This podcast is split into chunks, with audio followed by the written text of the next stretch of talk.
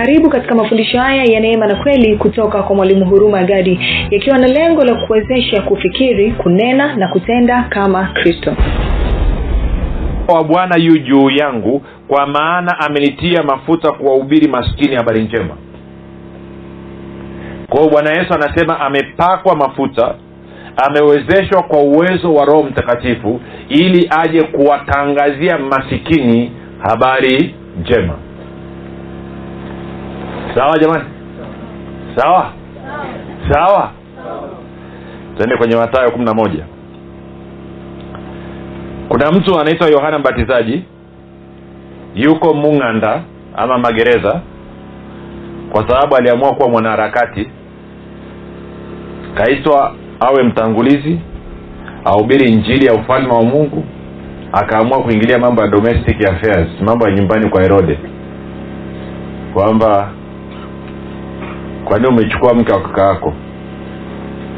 Kwa hiyo ikamlazimu kwenda jela.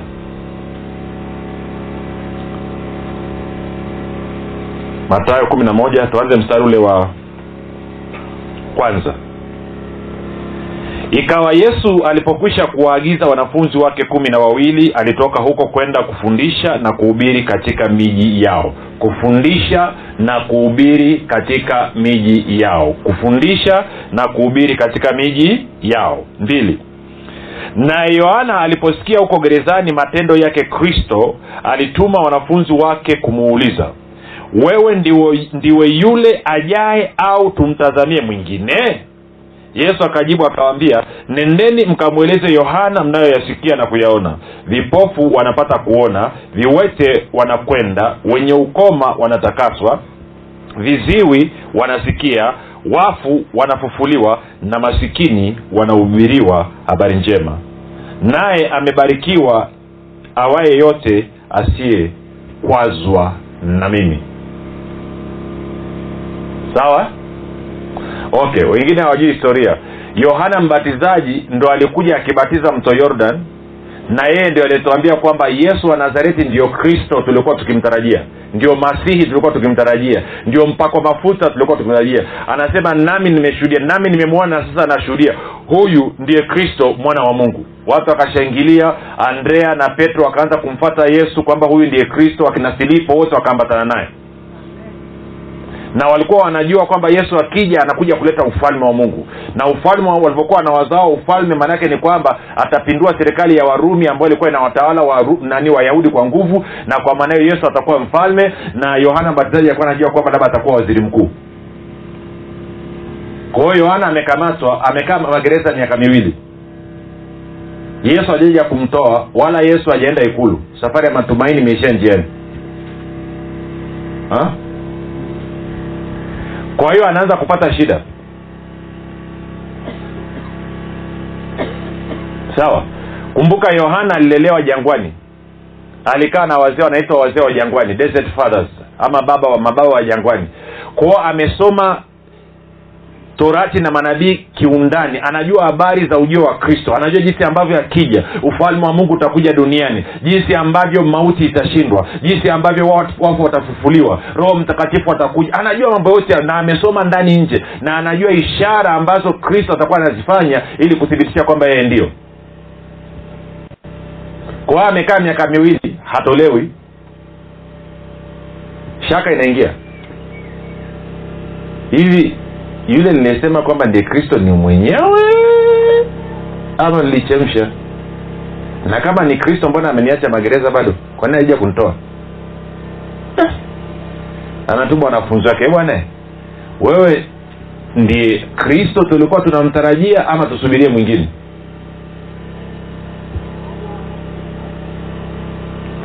Yesu anasema isiyo tabu.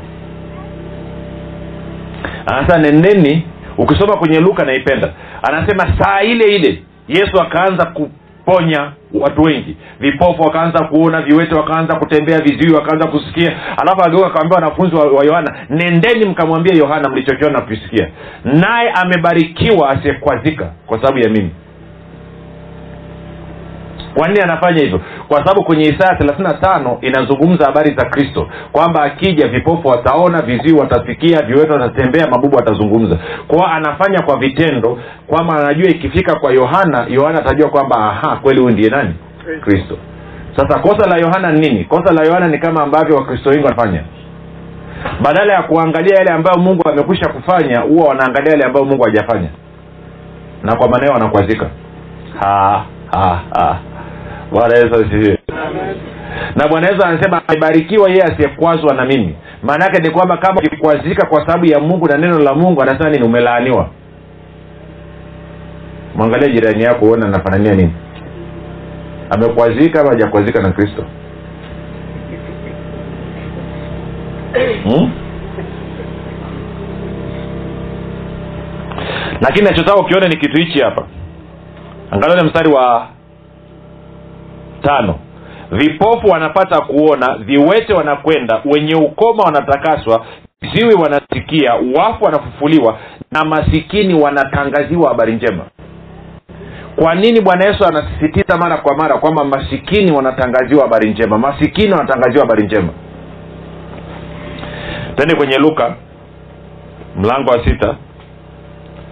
Ni kuonyesha sababu mojawapo. Sio sababu pekee lakini sababu mojawapo mstari wa ishirini. Nitaomba okay kwenye bibilia ya, ya ya kawaida ya tafsiri ya kawaida ya suv anasema akainua macho yake huyu ni bwana yesu akawatazama wanafunzi wake akasema heri ninyi mlio maskini kwa sababu ufalme wa mungu ni wenu sasa hii tafsiri ni mbovu. Hii tafsiri inapotosha. Kwenye tafsiri ya bibilia ya neno amepatia vizuri. Anasema hivi bwana yesu asifiwe. Anasema akawatazama wanafunzi wake akasema mmebarikiwa ninyi mlio maskini kwa sababu ufalme wa mungu ni wenu. Mmebarikiwa ninyi mlio maskini kwa sababu ufalme wa mungu ni wenu. Mmebarikiwa ninyi mlio maskini kwa sababu ufalme wa mungu ni wenu najua biblia za zinasema heri maskini. Huo ni ujinga. Bwana yesu asiwe bwana yesu asiwe kwa huyu ni yesu anasema na inkesi umesahau yesu kristo ndiye vitu vyote viliumbwa kupitia yeye na vitu vyote viliumbwa kwa ajili yake yeye. Kwa anakuchungulisha anasema dawa ya umaskini ni ufalme wa mungu. Kwa nini? Ukiingia ndani ya ufalme wa mungu na ufalme wa mungu ukija ndani mwako baraka ya bwana inaanza kufanya kazi. Na baraka ya bwana inafanya nini? Inatajirisha. Jamani hii siyo hadithi. Miaka mingi iliyopita kuna kijana mmoja sasa ni mtu mzima. Wakati mi nasoma shule ya sekondari hapo arusha inaitwa ilboru naye nikiwa edha form 5 ama form six yeko form one. Alafu baadaye nanaye alivyomaliza form 4 akaendaga marekani. Huyu kijana akakaa miaka kumi na saba marekani. Alafu baadaye akaamua kurudi. Wazazi wake ni watumishi wa bwana yesu wanahuduma kwa hiyo huu kijana ni mzuri kwenye kamera. Wakati huo nafikiria kuanza kurekodi rekodi mafundisho kwa kwa video. Kwa hiyo nikaongea na mama yake mama yake akaongea naye tukakutana tukakutana tukaanza kupiga stori kwa hiyo amekuja kunirekodi kwa sababu ya heshima mama yake na kwa sababu pia tulisoma telbora ananifahamu lakini katika mazungumzo akanyambia huruma. Kwanza mungu simpendi.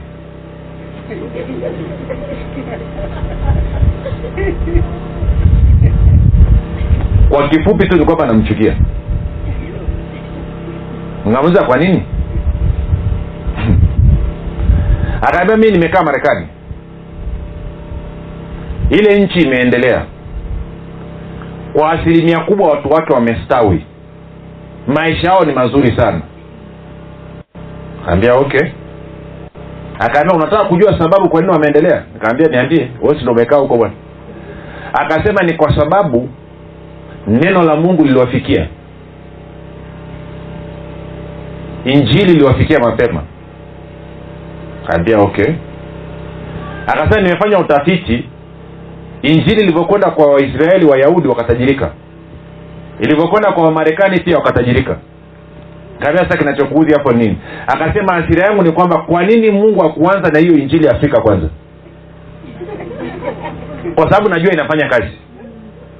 Kwa hiyo chuki yake kwa mungu ni kwamba hakuanzia afrika. Ndo ugomvi wake tu nikajaribu kumshawishi hapo sikuweza. Kwa hiyo nimemwachaga hivyo hivyo. Lakini walao wanaufunua kwamba injili inafanya kazi. Kwa hiyo bwana yesu anasema mmebarikiwa ninyi mlio maskini kwa sababu ufalme wa mungu ni wenu. Sawa? Sasa neno baraka tumeona kwamba of course ni kuwezeshwa kufanikiwa. Ndio maana neno baraka. Ama baraka ni maneno ya uwezesho yanayotamkwa juu ya mtu au kitu. Ni maneno ya uwezesho yanayotamkwa na mungu juu ya mtu au kitu. Bwana yesu asifiwe. Bwana yesu asifiwe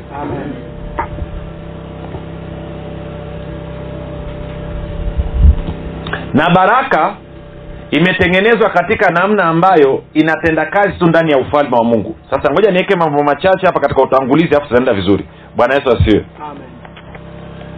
Bwana yesu asifiwe. Amen. mpo ampo?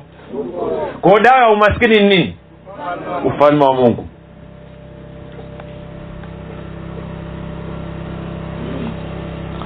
Sasa tunapozungumzia ufalme wa mungu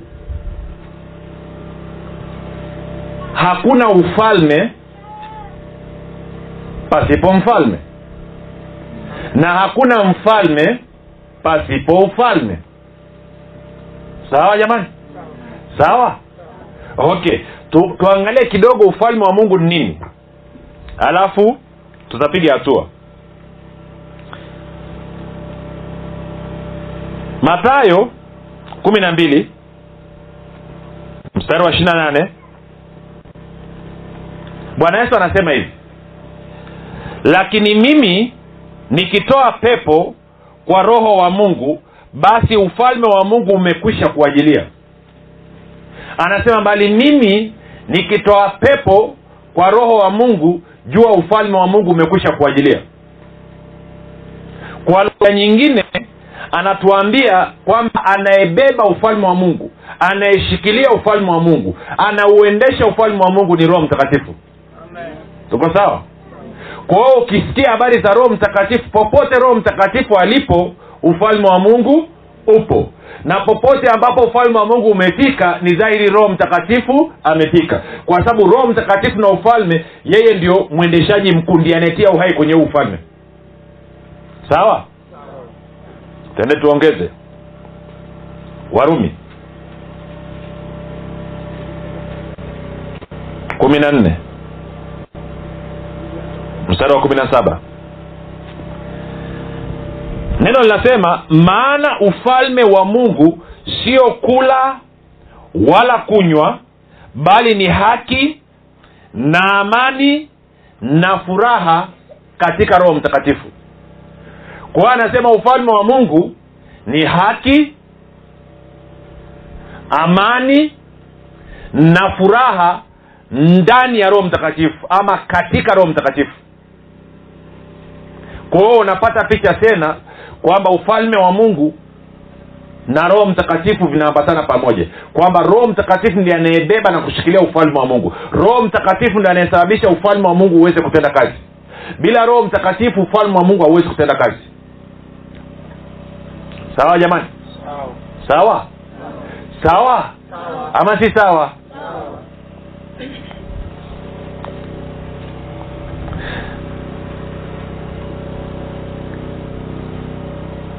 Tuongeze ka kitu.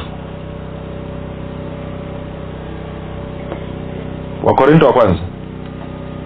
Mlango wa nne. Mstari wa kumi na tisa paulo anazungumzia kuhusu jamaa wanajidaidai hivi wanaweka makidai makidai. Alafu anasema hivi.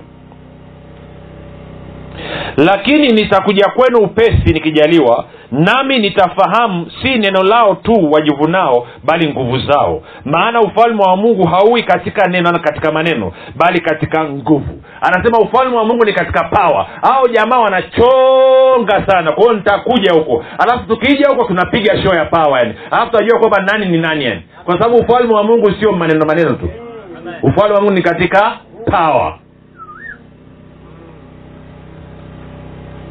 sawa Eh. maana wengine wanadhania ufalme wa mungu uko kwenye fungua. Fungua. Twende hapa. Fungua hapa. Fungua. No ufalme wa mungu katika pawa kwa hiyo ufalme wa mungu tumeona kwamba roho mtakatifu ndiye anayeushikilia ndio mtendaji mkuu. Roho mtakatifu ndiye anayefanya ufalme wa mungu utiki ufanye kazi.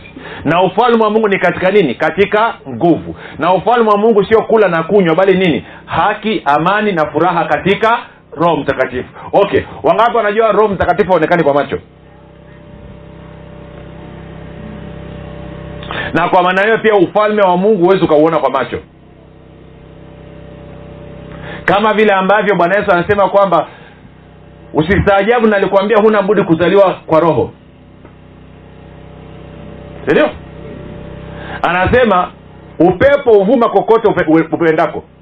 Haujui unakotoka wala unakokwenda? Ndivyo ilivyo na hali yake mtu aliyezaliwa kwa nini? Kwa roho.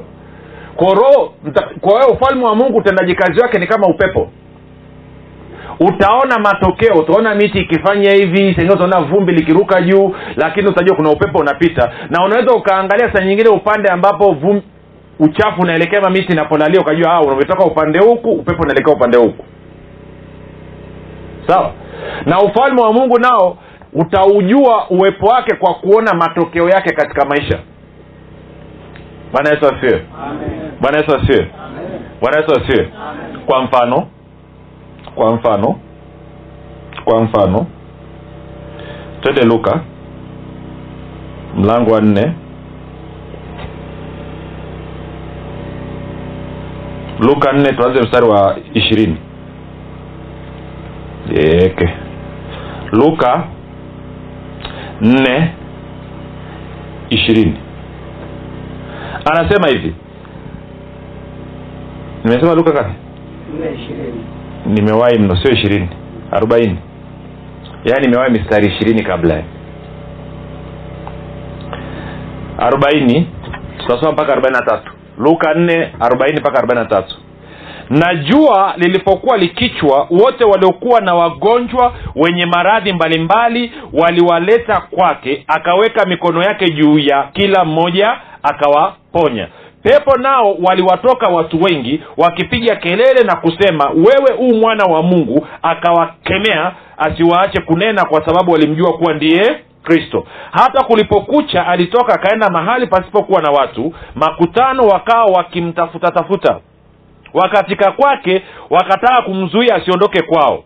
Akawaambia imenipasa kuihubiri ama kutangaza habari njema ya ufalme wa mungu katika miji mingine pia maana kwa sababu hiyo nalitumwa.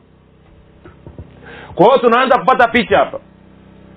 Sio tu kwamba bwana yesu anatuambia kwamba ufalme wa mungu ndio dawa ya umasikini lakini pia tunaona kila mahali alipokwenda na ufalme wa mungu ulipoingia magonjwa maradhi yaliondoka. Sawa? Watu waliokuwa wana vifungo na mateso walifunguliwa. Sawa si sawa? Sawa si sawa? Okay.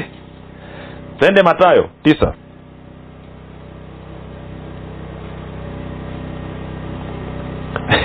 Matayo tisa thelathini na tano anasema naye yesu alikuwa akizunguka katika miji yote na vijiji. Sema miji yote na vijiji. Miji yote na vijiji.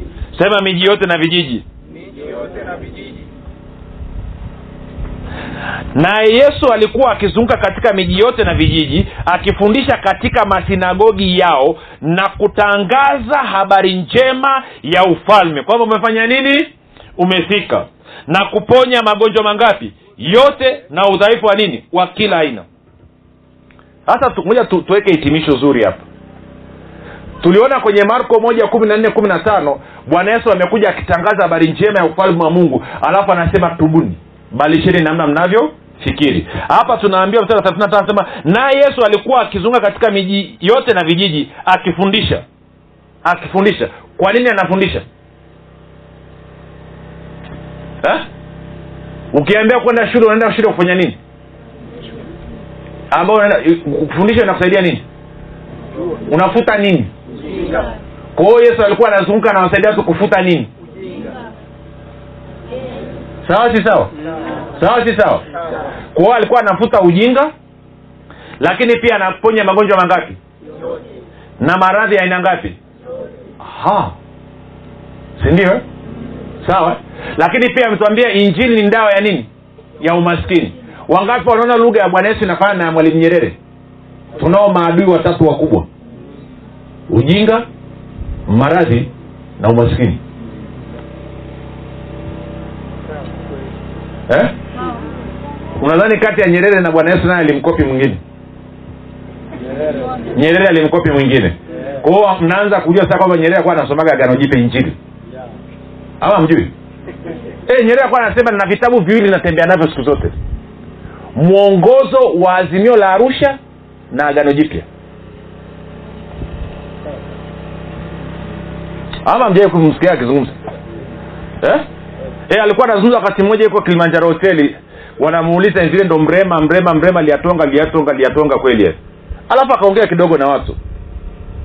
Alafu katika kuongea akachomekea akasema siku moja bwana yesu alikuwa na wanafunzi wake alafu akasema ni vigumu kwa tajiri kuingia katika ufalme wa mungu. Ni nyepesi kuangamia kupenya kwenye tunda sindano kuliko tajiri kuingia katika ufalme wa mungu. Alafu anasema wanafunzi wake wakasema sasa bwana mkuu kaa naye ataingia. Alafu akasema hawa wanafunzi wa bwana yesu walikuwa malofa malofa watupu malofa wote wote. Naye hiyo tubaki kwa alikuwa anapiga injili huyu mzee.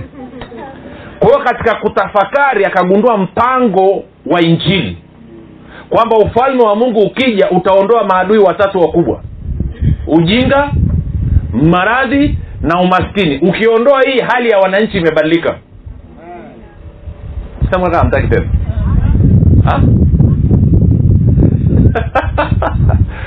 Ndio maana akasema nendeni mkatangaze injili kwa kila kiumbe na mkafanye mataifa yote kuwa wanafunzi. Maanaake nini? Kuondoa maradhi pamoja na umaskini inaanza kwa kuondoa nini? Ujinga. Hapo vipi? Hapo vipi? Sijaandika siku nyingi. Sindio ufalme wa nani? Wa mungu ni dawa ya nini? Ujinga. Sindio jamani? Maradhi na nini? Na umaskini. Na umaskini. Sawa si sawa? Eh? kwao huchomoki magonjwa hayatakaa yakuachilie mpaka uelewe ufalme unavyotenda kazi. Umaskini hautakaa ukuachilie mpaka uelewe ufalme unavyotenda kazi. In fact huwezi ukawa shap utaendelea kuwa mjinga kama utafungua na masharti na umaskini. Ufalme wa mungu ufalme wa mungu kwanza. Ufalme wa mungu kwanza. Ndio maana kuhusu mahitaji yenu ufalme wa mungu ufalme wa mungu. Bwana yesu asifiwe. Bwana yesu asifiwe inakuja kuja? Ama ikuji kuji? Inakuja ikuji okay.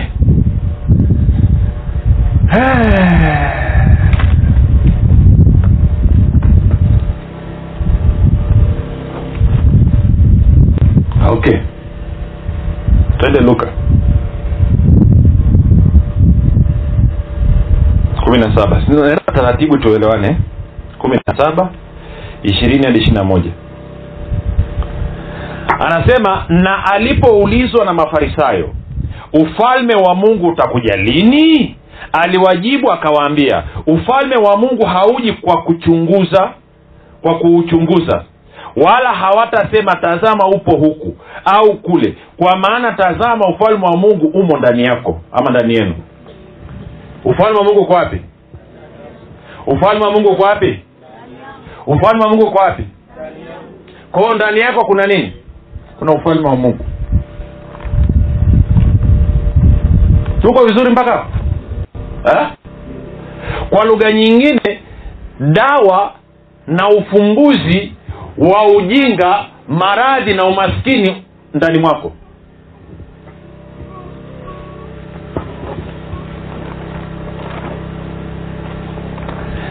na huu ufalme wa mungu sio tu kwamba uko pale kwa ajili ya kutatua changamoto zako lakini pia na changamoto za wanaokuzunguka. Kwa lugha nyingine wakristo wamekuwa ni kama mbaba ambaye amerudi nyumbani anafokea mke na watoto anatafuta fungua zioni foka kulikweli anasema mtalala nje wote leo. Funguo zangu mmepeleka wapi? Alafu baadaye mwanae anaambia baba hapo kiunoni ni nini? Kumbe alikuwa ameningiliza kiunoni Ah. Sindio na wakristo nao wanatafuta ufumbuzi wa afya changamoto ya magonjwa maradhi umaskini bila kujua kwamba jibu analo ndani mwao. Sema ufalme wa mungu humo ndani mwangu. Umo na ufalme wa mungu ndio dawa ya ujinga dawa ya maradhi na dawa ya umaskini. Dawa ya umaskini. bwana yesu asiwe bwana yesu asiwe sasa kwa anasema dawa ya umaskini ni ufalme wa nani? Twende kwenye marko sasa. Leo naenda taratibu kabisa tuweke hoja. Marko kumi. Tuanze mstari wa kumi na tano. Bwana yesu anasema hivi amin nawaambieni yeyote asiye ukubali ufalme wa mungu kama mtoto mdogo hata uingia kabisa. Yeyote asiye ukubali ufalme wa mungu yeyote tafsiri nyingine zinasema yeyote asiye upokea ufalme wa mungu kama mtoto mdogo. Hasa wengine amwelewi maana mtoto mdogo sio? Moja nikupe picha nzuri.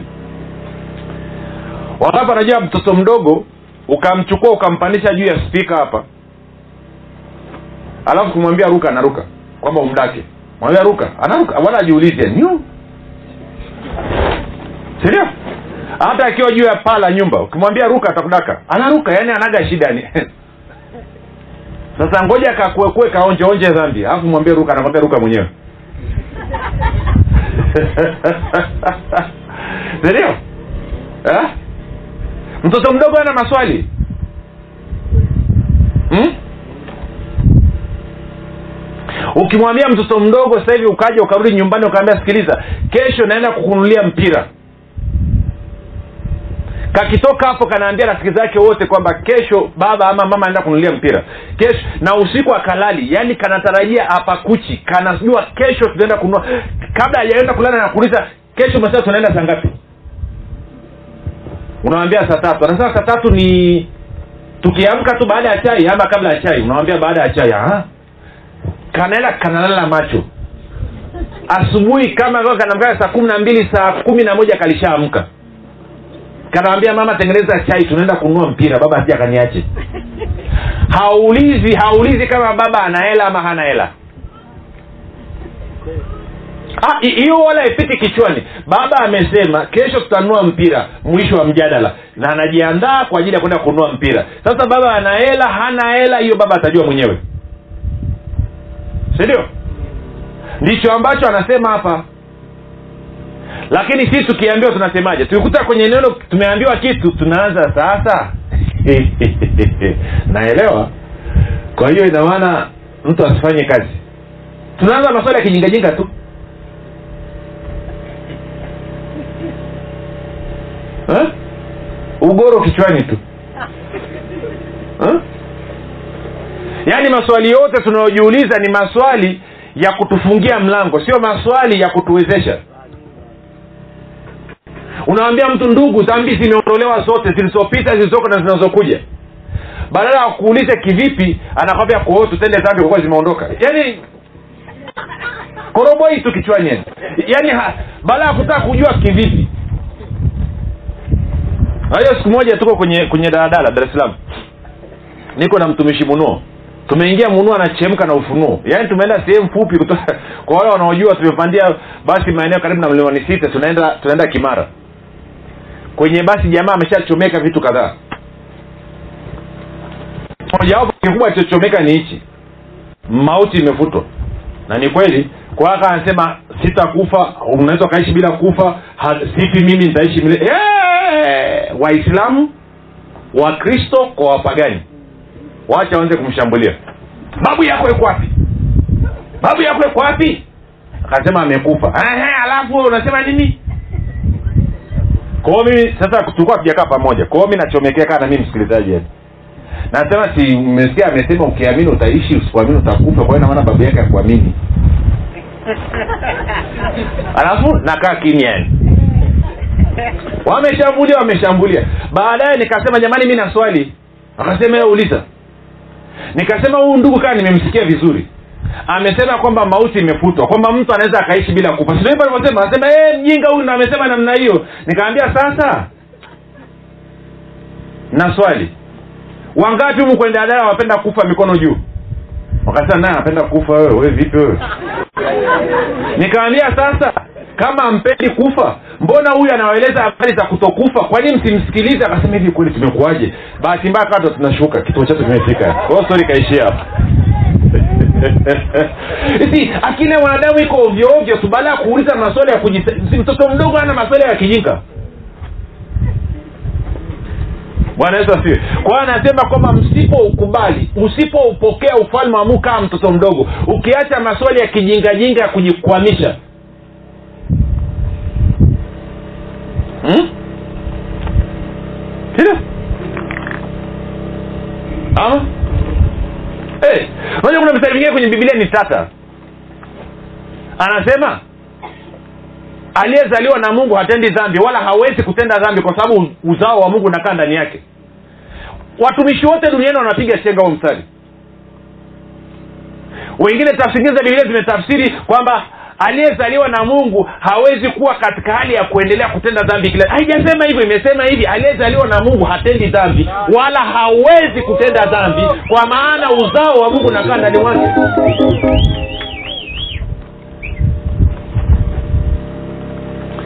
sindio siku moja nikamwendea mungu ambia sasa kitu inakuwaje?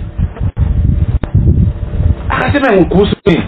Nikaambia kuhusu hichi kinachosemwa hapa. Kuhusu nini? Kwamba aliyezaliwa na mungu hawezi kutenda dhambi. Akasema "Eh, kwa hiyo kipya ni kipi? Una shida gani? Nikaambia unaona watu watuelewane asema kwa nini amwelewani akasema sijakufundisha katika ufalme wangu. Unakubali kwanza alafu ndio unashiriki kubaliana na nilichokisema kwamba aliyezaliwa na mungu hawezi kutenda dhambi. Ukikubali utaona matokeo yake. Usipokubali utaendelea kutenda dhambi. Kwa hiyo badala ya kuzunguka zunguka unapiga chenga unasema inakuwaje? Kuwa kama mtoto mdogo kubali tu kwamba mimi nimezaliwa na mungu na kwa maneo siwezi kutenda dhambi. Wengine hawataki tena. Eh? hata kama umetoka kilabuni.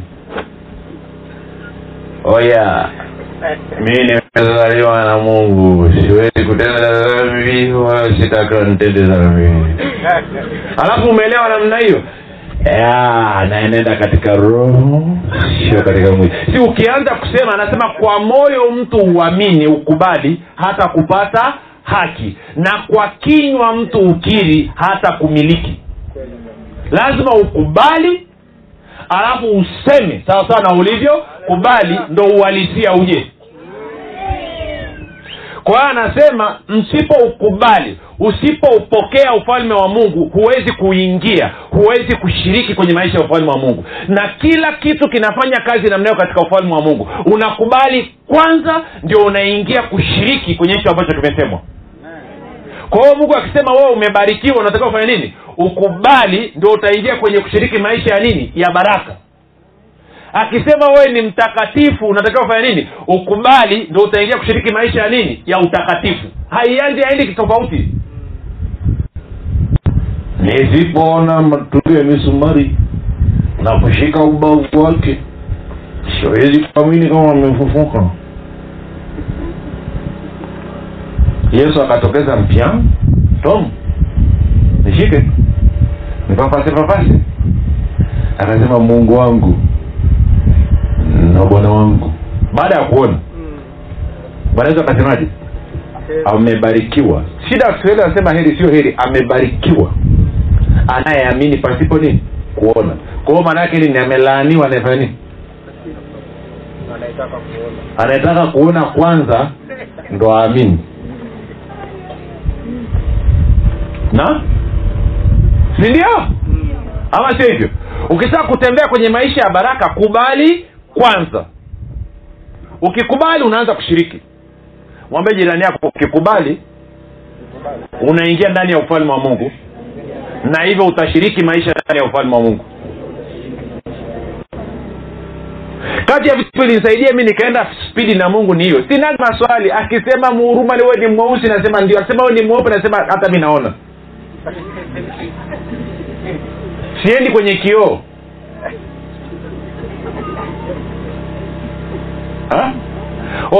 Wangapa kazi ya kioo ni nini? Kujiangalia sindio kwa unaenda kujiangalia kwenye kioo? Amna cha wasiwasi tende tu kawaida. E, ili ujione unaenda kujiangalia kwenye kioo kwa sababu kuna namna ambavyo hivi hivi huwezi ukajiona. Kwa hiyo ukienda kwenye kioo na sindio eh? Nywele ukitaka kuangalia kama mfano una afro kama ya kwangu ukitaka kuiangalia kama imekaa vizuri unaangaliaje? Inabidi uende kwenye nini? Kwenye kioo ndo utaona hii afro kama imechanwa mzuri ama mzuri si ndio? Alafu ukishaangalia kwenye kioo unaanza kurekebisha nywele zako sawasawa na ulivyoona kwenye nini? Kwenye kioo. Kwenye yakobo mlango wa kwanza anasema neno la mungu ni kioo. Kwa hiyo kuna mambo ambayo huwezi ukayaona mpaka uende kwenye kioo ambacho ni neno alafu itakueleza kwamba hivi ndivyo ulivyo pamoja na kwamba auoni na kioo kishakwambia nywele hazijachana unachukua nini? Kitanio unaanza. Ukatai. Sindio ukuta kola imenyenyuka namna hii uondoki hivyo hivyo. Unafanya nini? Unarekebisha. Kwa sababu kioo kimekuambia mambo hajakaa sawa rekebisha. Na neno la mungu kazi yake ndio hiyo. Mpo sawa? Hapa nimewacha. Okay turuka kwenye marko kumi kumi na tano bwana yesu asiwe bwana yesu asiwe kwa hiyo anasema amin nawaambie. Na ukishasikia bwana yesu amesema amin maanake amekula kiapo. Watu wa zamani wayahudi walikuwa wakiapa wanaweka mikono juu. Ama wengine wanafanya kama na makabila mengine wanafanya ameapa kwa hiyo kumbuka asemi uongo. Lakini akiweka kiapo maanake hichi kitu ni serious. Kwa hiyo anasema amin nawaambieni yeyote asiyeukubali ufalme wa mungu kama mtoto mdogo hata ingia kabisa. Hata shiriki maisha ndani ya ufalme wa mungu kabisa. Tuko sawa eh? sasa tuende mstari wa kumi na saba. Aka, of course wa kumi na sita anasema akawakumbatia akaweka mikono yake juu yao akawabarikia. Unaona nikiukubali ufalme wa mungu maanaake nini? Yesu anafanya nini? Ananikumbatia alafu anafanya nini? Anaweka mkono juu yangu alafu anafanya nini? Ananibariki. Unasema tulishabarikiwa ndio. Lakini katika kukubariki nitafanya nini? Nitakubariki na katika kuzidisha nitafanya nini? Nitakuzidisha.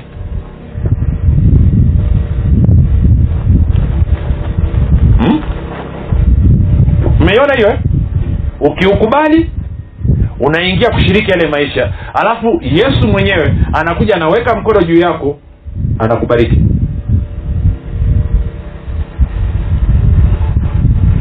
Bwana yesu asifiwe. Kumi na saba.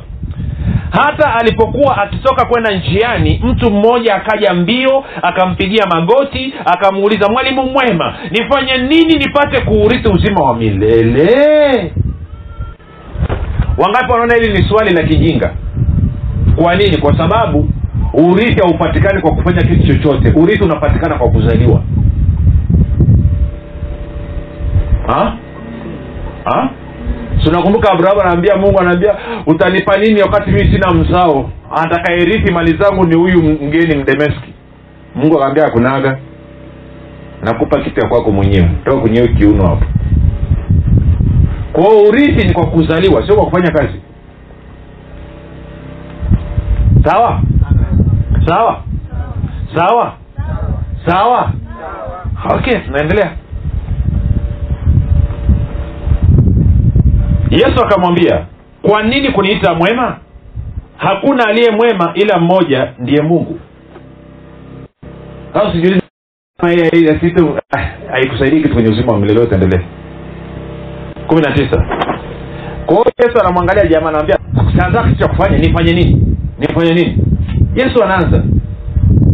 Umeshawahi kufunga siku arobaini? Umeshawahi kutoa fungu la kumi? Ndo sheria hizi hapa namaliza. Wazijua amri usiue usizini usiibe usishuhudie uongo usidanganye waheshimu baba yako na mama yako. Akamwambia mwalimu haya yote nimeyashika tangu utoto wangu. Tangu utoto. Yesu akamkazia macho akampenda akamwambia umepungukiwa na neno moja. Enenda ukauze ulivyo navyo vyote uwape maskini nawe utakuwa na hazina mbinguni. Kisha njoo unifuate. Walakini yeye akakunja uso kwa neno hilo akaenda zake kwa huzuni kwa sababu alikuwa na mali nyingi. Dogo ikauma. Amri ya kwanza inasemaje? Mimi ni bwana mungu wako. Usiwe na miungu. Huwezi ukamtumikia mungu na nini? Na mali. Dogo alichagua nini? Mali. Kwa hiyo alikuwa anaabudu nini? Mali. Kwa hiyo amevunja amri ya ngapi ya kwanza. Kwa hiyo alipomwambia yesu ameshika amri zote alikuwa anasema uongo ama ni muongo? tapeli sindio kama baadhi ya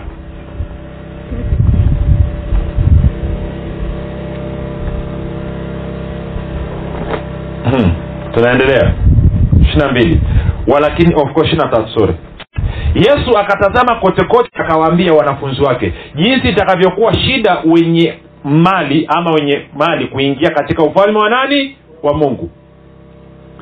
Wanafunzi wakashangaa kwa maneno yake yesu akajibu tena akawaambia watoto jinsi ilivyo shida wenye kutegemea mali kuingia katika ufalme wa mungu. Kwa hiyo bwana yesu anasema ni shida kwa wenye kutegemea fedha fedha kushiriki maisha ndani ya ufalme wa mungu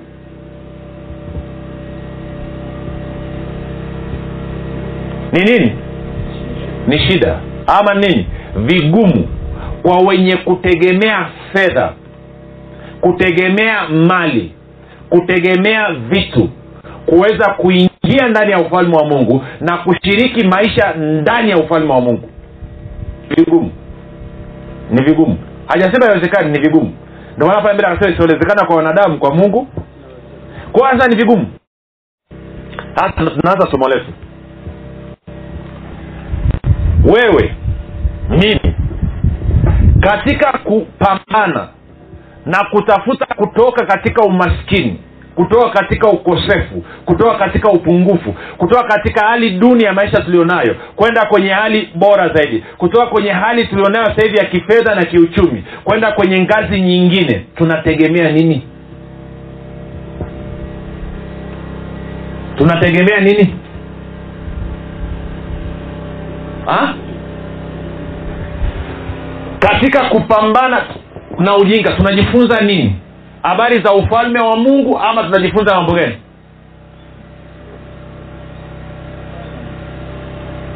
Leo ilikuwa nasoma kwenye kichwa cha cha cha habari kwenye gazeti. Kuna jamaa anaitwa mr kuku eh, amefikishwa mahakamani jana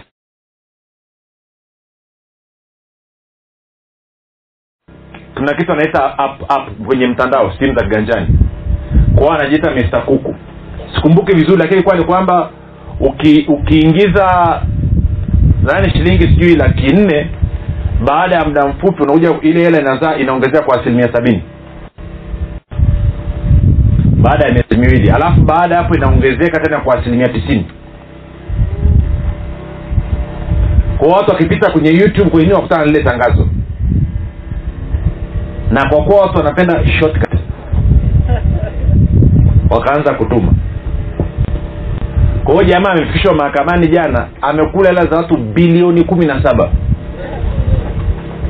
Alafu unajua ana umri gani? Ana miaka ishiri na tisa tu. Dogo janja. Kafye kafye kwao watu wameenda kujifunza habari ya upatu badala ya kujifunza habari ya ufalme wa na nakuhakikishia sitashangaa kukuta wapendwa katika bwana wako wa kutosha kwenye hiyo grupu waliuliwa eh? nakumbuka miaka mingi iliyopita desi. Ngombe nakumbuka desi upatu nayo. Watu wakacheza. Nilikuwa kwenye kanisa moja sitaki kulitaja jina. Kwa hiyo mtume na nabii akasema mliocheza upatu wote hiyo udesi hiyo. Wangapi mlineni kwenye desi hapa?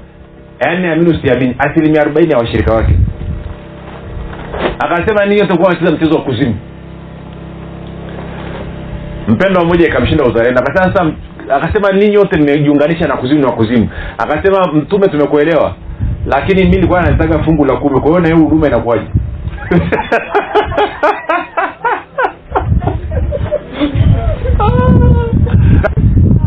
Sasa tuendelee.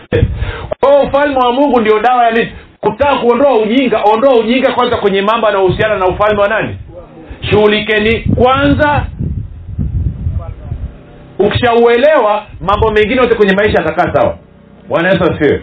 Ukitaka kushughulika na maradhi magonjwa ni nini? Ufalme wa mungu. Umaskini. Sa swali linakuja.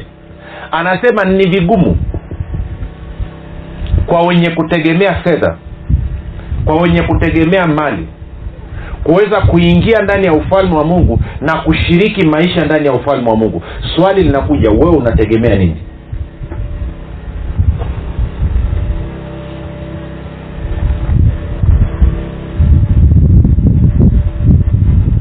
Wewe kama mkristo kama mwana wa mungu hutakaa uchomoke kutoka kwenye umaskini usipotegemea ufalme wa mungu. Vinginevyo na wewe ukawa mwizi kama watu wa duniani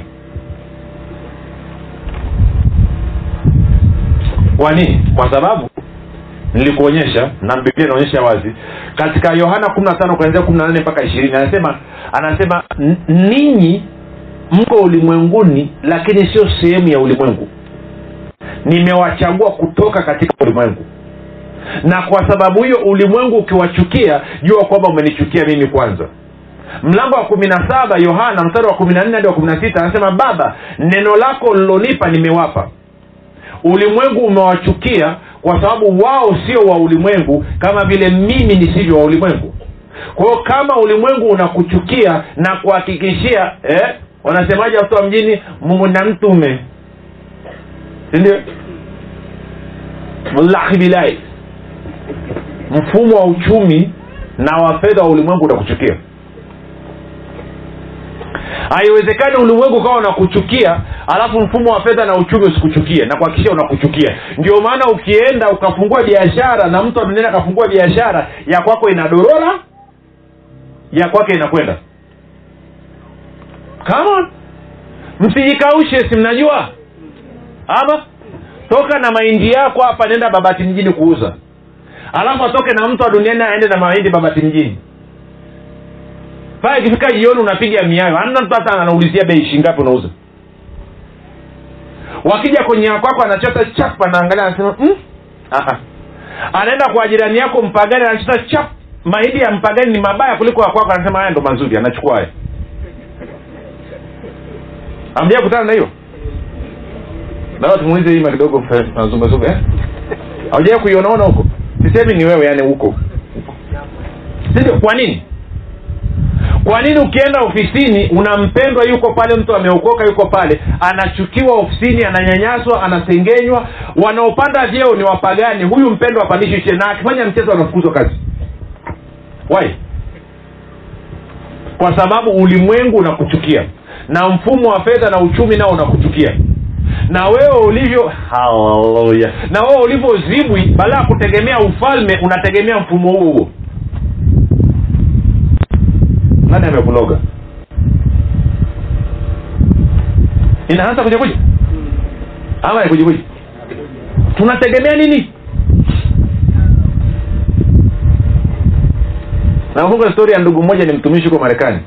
Anasema nilikuwa nimechapika hujawahi kuona. Anasema anafanya kazi ya kuuza wanauza nini bima za maisha hizo kule marekani wanauza sana kuja kuuzia labda bima ya nyumba sijui bima ya gari sijui bima ya, ya afya. Kwao wanatembea manyumbani. Sio kama hivi hivi inabidi uende ukatafute wao ndo wanakuja kukuletea. Kwao anasema nauza lakini nina madeni kama umeme. Maisha ni magumu hujawahi kuona. Anasema magodoro tunaolalia mimi na watoto wangu. Nimeenda kuyaokota jalalani. Jalala lipi? Jalala ya nyumba ya kutunzia wazee yaani hayafai yametupwa jalani akaenda kuokota. Anasema carpet tunalotumia sebleni tuliokota barabarani. Anasema nikienda kumpelekea mtu dili ya insurance gari yangu inabidi nipaki mtaa wa pili. Kwa sababu nikiiwasha mgogoro moshi mara imezima mara imefanya nini kwa anasema naenda. Alafu anasema nina madeni usiku na mchana nakimbizwa hujawahi kuona simu zinaingia kila siku anasema siku moja kwa anasema alichokuwa anafanya anapiga anapiga anapiga kalenda. Ukipiga simu na dela akwambia hamna shida wiki ijayo. Wiki ijayo itakaa sawa. Alafu ikijaa ikija nakupiga kalenda tena. Akifanya hivi anaenda anakopa kwa ima anarekebisha hapa. Akitoka hapo anaenda anachukua kwa thomas anarudisha kwa ima ili asipige kelele anarekebisha. Alafu akiona thomas anapiga kelele anaenda kwa yohana alafu mwenyewe unafika mahali halipi kote kwa hiyo katika ameelemewa wangapi wanajua maisha. Alafu siku moja hela anadaiwa mteja akapiga simu mwanasheria wa jamaa anayedai hela. Akasema nakupa siku tatu. Hujalipa hiyo hela mahakamani. Jamaa anasema chumbani kwangu nikadondoka nikapiga yowe. Nikaambia mungu nisaidie. Mungu akaambia shida yako wewe hujajifunza kutegemea ufalme ndio maana una hali ngumu ya maisha. Akapiga akasema nifundishe basi.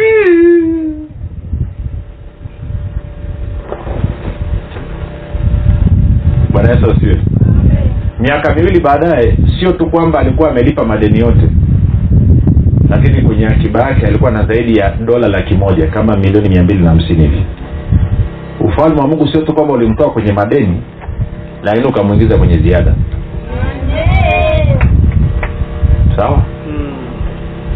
Kuna vitu vingine ukiamua kutegemea fedha uendi. Hmm? mwaka jana neema na kweli wala sio kubwa kihivyo na uz, uzuri ama bahati mbaya? Haleluya watu wengi walioko ndani ya neema na kweli sio wote lakini wengi asilimia kubwa. Kuliko upate shilingi mia kwake bado ukatafute damu kwenye jiwe. Oh, haleluya lakini tuliwezaje kwa mfano mwaka jana kutumia zaidi ya milioni hamsini na nne kupeleka injili? Milioni hamsini na nne. Redio moja tu peke yake tulilipa milioni thelathini na sita. Kama ningeamua kutegemea mshiko hmm? mara ya mwisho nilituma ujumbe tu kwamba kila kituo kitoa shilingi elfu kumi. Kumi mungu alisema yaona ya huko atabaki elfu kumi tu. Yaani mungu aliwahurumia watu wake. Akasema okay nataka kanisa zima watoe elfu kumi. Dar es watoe elfu kumi. Arusha watoe elfu kumi. Babati kule watoe elfu kumi. Mbea elfu kumi. Sijui wapi. Wa- mpaka leo wameshindwa. Teni tu. Teni. Teni kila mwezi teni. Mwezi elfu kumi watu wameshindwa. Sasa imeji ndo nasema kwamba naenda kwenye redio alafu macho yako yote yanaangalia washirika naam nini? Kwa hiyo ina maana changamoto tulizonazo iwe ni kwenye afya iwe ni kwenye fedha na uchumi ni kwa sababu hatujajifunza kutegemea ufalme wa mungu.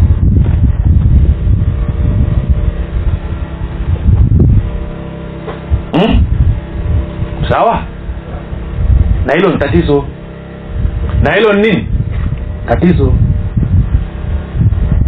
Sasa swali linakuja na utegemeaje tegemeaje ufalme wa mungu? Huu ufalme wa mungu unatendaje kazi? Huu ufalme wa mungu unafanyaje kazi?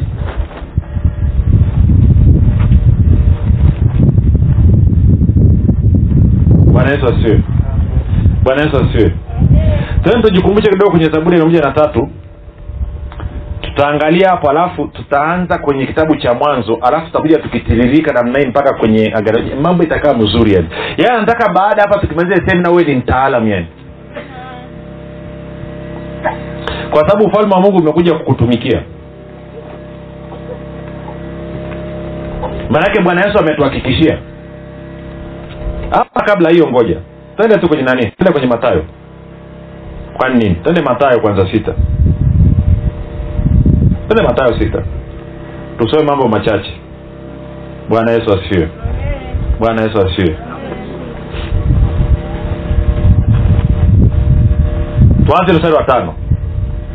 Matayo sita mstari wa tano. Bwana yesu anawafundisha mitume namna ya kuomba. Anasema tena msalipo msiwe kama wanafiki kwa maana wao wapenda kusali hali wamesimama katika masinagogi na katika pembe za njia. Ili waonekane na watu amin nawaambia wamekwisha kupata thawabu yao. Sita. Bali wewe usalipo ingia katika chumba chako cha ndani na ukiisha kufunga mlango wako usali mbele za baba yako aliye sirini na baba yako aonaye sirini atakujaza. Nanyi mkiwa katika kusali msipayuke payuke kwa lugha nyingine msiwe na maneno mengi kama watu wa mataifa maana wao hudhani ya kuwa watasikiwa kwa sababu ya maneno yao kuwa mengi anasema ukiingia kwenye maombi usichonge hmm? usichonge mstari wa nane anasema basi msifanane na hao maana baba yenu anajua mnayoyahitaji kabla ninyi hamjamwomba eh? Anasema mungu ambaye ni baba yako anajua kila kitu unachokihitaji kabla hata hujamwomba narudia tena. Mungu ambaye ni baba yako anajua kila kitu unachokihitaji kabla hata hujamwomba hujanisikia? Nasema mungu ambaye ni baba yako anajua. Mzazi mzuri mzazi anayejitambua anayejua wajibu wake anajua mahitaji ya watoto wake kabla hata hawajamwomba mzazi ambaye hajui mahitaji ya watoto wake huyo sio mzazi mzuri bibilia inasema kwamba mtu asiyetunza wa nyumbani mwake ni mbaya kuliko asiyeamini. Tena ameikana imani. Kwa hiyo kama mungu hawezi kutunza watoto wake kwa hiyo bwana yesu anasema baba yako wa mbinguni anajua kila kitu unachokihitaji kabla hata hujamwambia. Hasikia mstari unaofuata. Anawambia basi ninyi salini hivi baba yetu uliye mbinguni jina lako litukuzwe. Ufalme wako uje. Mapenzi yako yatimizwe hapa duniani kama huko wapi? Mbinguni. Alafu anasema utupe leo riziki yetu. Ndo amemaliza hivyo. Utupe leo riziki yetu. Yaani ndo kwa habari ya mahitaji amemaliza wewe unaendaje baba katika jina la yesu kristo jina lizidio majina yote nimekuja mbele zako baba. Nahitaji mbegu kwa ajili ya kupanda. Nahitaji ada kwa ajili ya watoto. Nahitaji hela kwa ajili ya kodi ya nyumba. Ninahitaji nguo suruali ya kwenda kanisani. Ninahitaji na bibilia anasema baba yako anajua yote. Unayohitaji kabla hujamwomba kwa nini unakuwa na maneno mengi? Kwa nini unakuwa na maneno mengi kwenye maombi kwa sababu hauamini kama mmoja kama mungu ni baba yako na mbili kama unaamini mungu ni baba yako huamini kuwa anajua kila kitu unachokihitaji.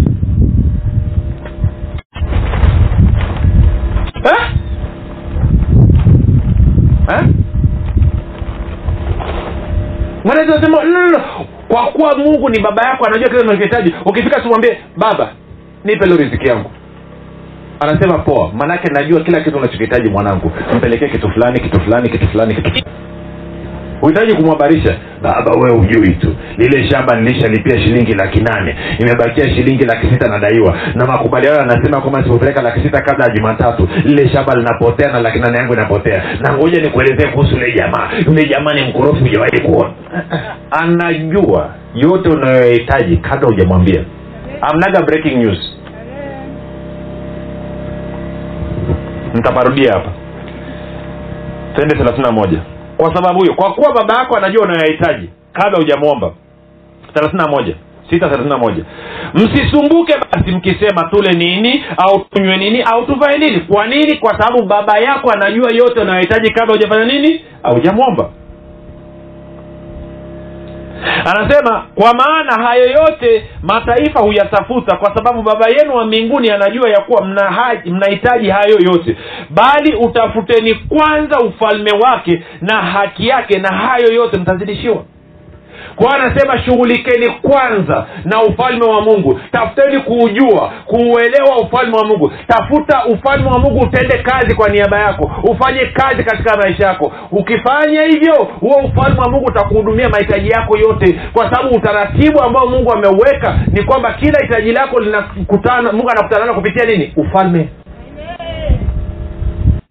Ufalme. Sema ufalme. Eh. Si moja nikupe picha hii.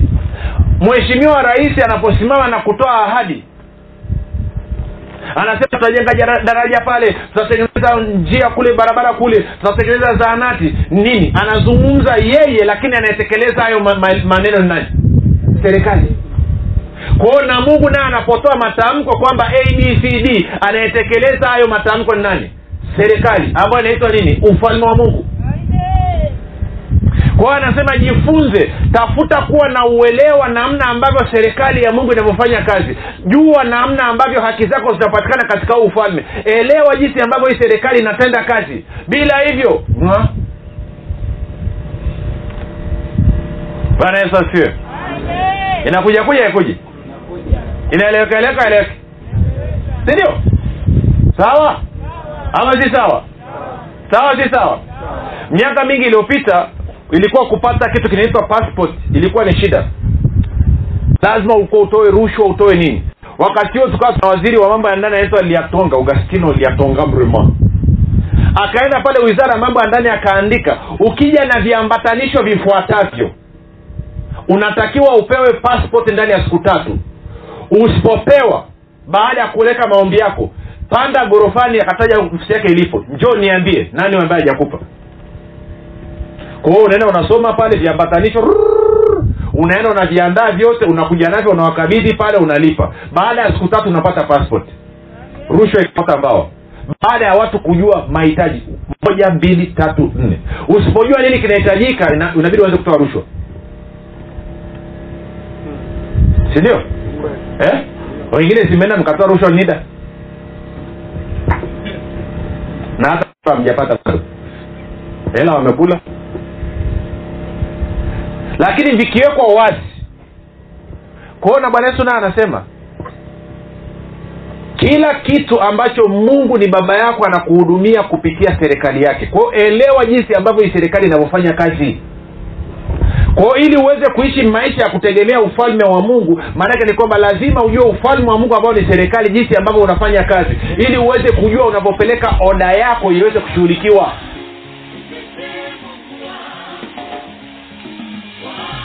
hii ni habari njema kwa wakazi wa jiji la dar es salaam. Sasa mwalimu huruma gadi ambaye amekuwa akikuletea mafundisho ya kristo kupitia vipindi vya neema na kweli kwa njia ya redio youtube google podcast apple podcast spotify telegram pamoja na whatsapp.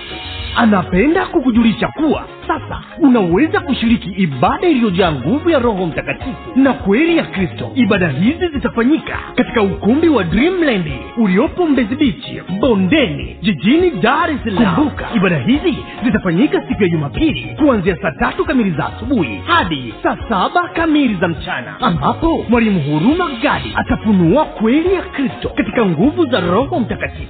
Wagonjwa watahudumiwa na kupokea uponyaji. Wenye vifungo watafunguliwa na kuwekwa huru. Na kwa siku za jumatano ni ibada ya ushirika mtakatifu pamoja na maombezi itakayoanza saa kumi na moja za jioni hadi hadi saa moja na dakika thelathini. Ibada hizi zitafanyika katika ukumbi wa dreamland uliopo mbezi bichi bondeni jijini dar es salaam. Au kwa mawasiliano zaidi piga simu nambari sifuri sitini na nne mia tano mia mbili arobaini na mbili au sifuri saba nane tisa mia tano mia mbili arobaini na mbili au sifuri sita saba tatu mia tano mia mbili arobaini na mbili. Kumbuka ni kweli unayoijua ndiyo itakayokuweka huru umekuwa ukisikiliza mafundisho ya neema na kweli kutoka kwa mwalimu huruma gadi kama una ushuhuda ama maswali ama unahitaji kuombewa tupigie simu namba 7645242 au 6735242 au tuandikie barua pepe info at neema na kweli org